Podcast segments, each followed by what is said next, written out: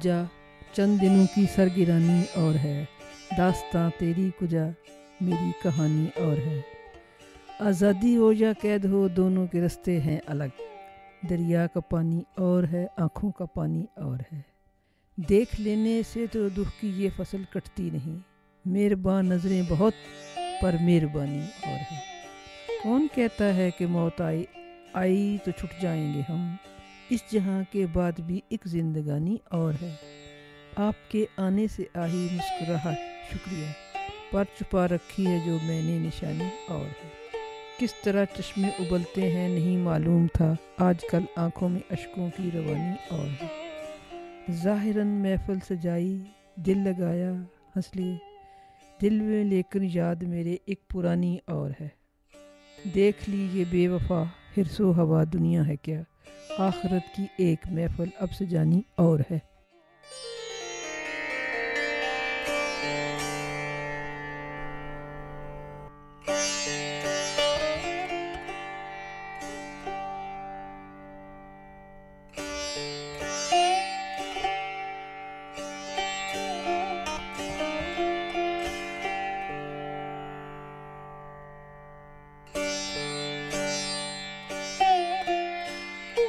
دولہا کے نام ایک خط۔ پیارے بیٹے، خوش رہو۔ جس نئے رشتے میں تم آج منسلک ہوئے ہو، دعا ہے کہ یہ تمہاری زندگی میں سکون، اطمینان، خوشی اور خیر کا سبب بن جائے۔ اس رشتے سے اب تم ہمارے بھی بیٹے بن گئے ہو اور ہم نے اپنی بیٹی کی شادی تمہارے ساتھ کر دی ہے۔ اس پر ہماری طرف سے مبارک قبول کرو۔ میں خوشی سے اپنے خاندان میں تمہیں خوش آمدید کہتی ہوں۔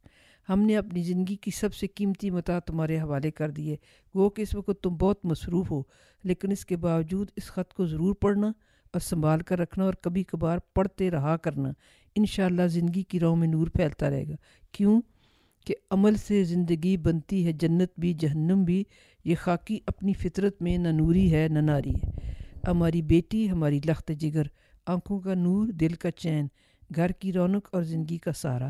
تمہارے اوپر بھروسہ کر کے رشتہ قبول کیا ہے۔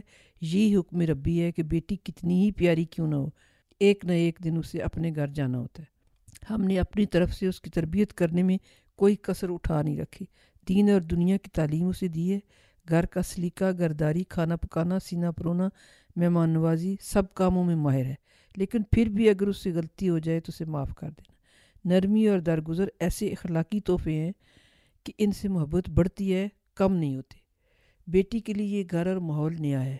اس کو مانوس ہونے میں کچھ وقت لگے گا۔ تم اس کا انتظار کرنا۔ اس بات کا ضرور خیال رکھنا کہ یہ اس کی زندگی کا سب سے بڑا اور اہم موڑ ہے۔ جب وہ والدین، بہن بھائی، دوست، گھر، ماحول چھوڑ کر تمہارے ہمراہ نئی زندگی کی بنیاد رکھنے جا رہی ہے جہاں یہ بہت خوشی کی بات ہے۔ وہاں بیتے ہوئے دن، رونقیں اور خوشیاں، رشتے اور تعلق، اسے یاد تو آئے گا۔ یہ بہت ذہین اور سمجھدار ہے۔ اس نے زندگی کا ہر امتحان نمایاں کامیابی سے پاس کیا ہے۔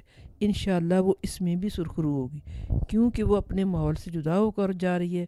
تمہارا فرض ہے کہ اس کی دل جوئی کرتے رہنا عطا کہ وہ آپ سب سے مانوس ہو جائے۔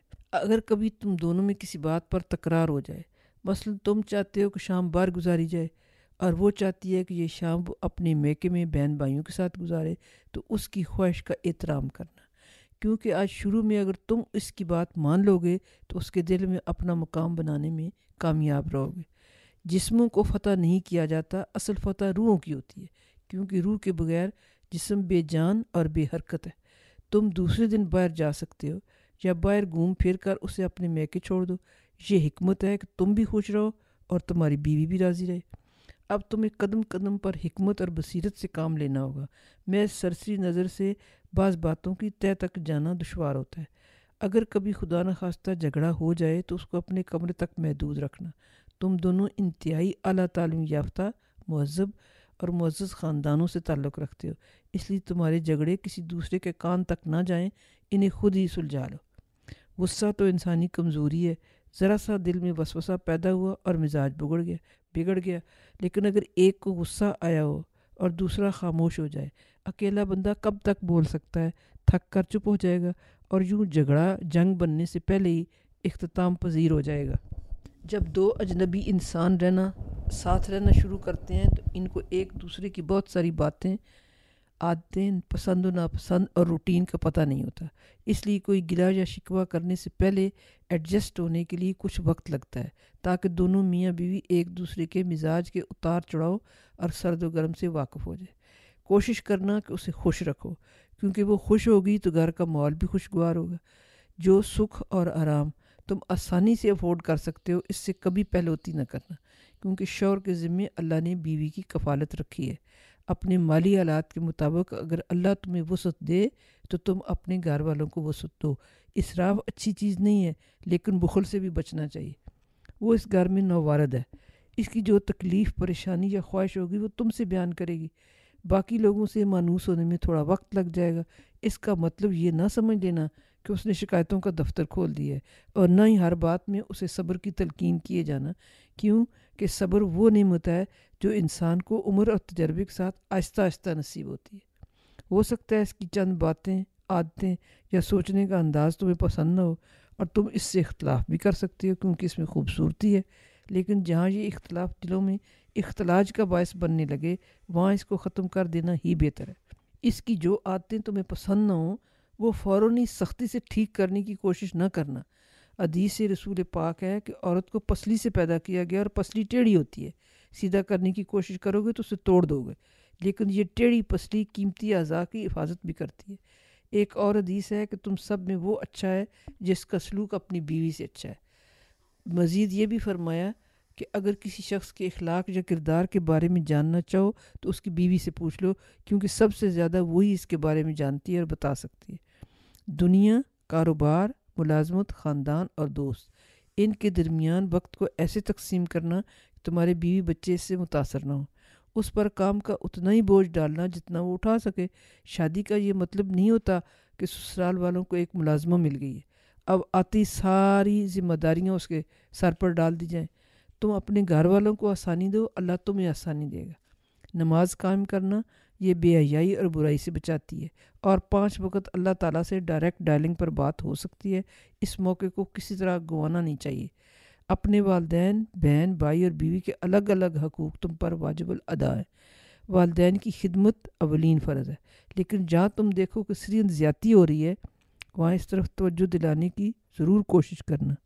بہن، بھائی بہت عزیز ہوتے ہیں، ان کو شکایت ہو سکتی ہے کہ بھابھی کے آتے ہی بھائی بدل گیا۔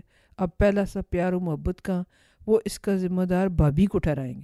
ان سے پہلے جیسا سلوک ہی روا رکھنا تاکہ انہیں شکایت کا موقع نہ ملے۔ صلاح رحمی کرتے رہنا، خدا تمہاری کمائی میں برکت ڈال دے گا۔ حقوق اور فرائض میں اعتدال اختیار کرنا، فضول خرچی نہ کرنا۔ اللہ نے تمہیں قوام بنایا ہے۔ اپنی بیوی کی کفالت، حفاظت، عزت، علاج، معالجہ، رفاقت تم ہی نہیں کرنی ہے۔ زندگی میں کام کے ساتھ ساتھ تفریح بھی بہت ضروری ہے۔ انسان ایک ہی طرح کی روٹین سے تھک جاتا ہے، گھبرا جاتا ہے اگتا جاتا ہے، اداس اور بیزار بھی ہو سکتا ہے۔ اس لیے اپنی فیملی لائف کو اس یکسانیت کا شکار نہ ہونے دینا۔ جہاں تم دیکھو کہ بیوی کو کچھ زیادہ ہی مزاج پرسی ہو رہی ہے، وہاں اسے تنہا نہ چھوڑنا، اس کا دفاع کرنا، اس کا ساتھ دینا، بے شک بعد میں تنہائی میں سمجھا دینا کہ غلطی تمہاری تھی۔ اس کی غلطیوں سے درگزر کرنا اس کے عیبوں کی پردہ پوشی کرنا، اس کی کوتاہیوں کو معاف کرنا۔ تم دونوں ایک دوسرے کا لباس ہو۔ یہ کتنی خوبصورت تشبیہ ہے۔ لباس کا کام سردی گرمی سے حفاظت، پردہ پوشی اور زینت ہوتا ہے۔ تم دونوں نے ایک دوسرے کے لیے یہ فرائض سر انجام دینے۔ اپنی شادی کی سالگرہ کی تاریخ اور اپنی بیوی کی سالگرہ کی تاریخ یاد رکھنا۔ اسے موقع پر تحفہ ضرور دینا، چاہے گلاب کا پھول ہی کیوں نہ ہو۔ وہ کوئی اچھا کام کرے یا اچھا کھانا پکائے تو پسندیدگی کا اظہار کرنا، حوصلہ افزائی کرنا، ہو سکے تو انعام بھی دینا۔ لڑکیوں کے دل پھولوں کی مانند ہوتے ہیں۔ ذرا سا تعریف کا چھینٹا پڑا، شاداب ہو گئے۔ ذرا سی نفرت اور بد زبانی کی دھوپ لگی، مرجا گئے۔ کبھی جھگڑا ہو جائے تو اسے طول نہ دینا۔ فوراً موقع دیکھ کر منا لینا، کیونکہ طویل خفگی سے دل دور ہو جاتے ہیں۔ حت الوسا اس رشتے کو نبھانے کی کوشش کرنا۔ میری دعائیں تمہارے ساتھ ہیں۔ خدا تمہیں ہر موڑ پر کامیاب کرے، تمہاری دوسری ماں۔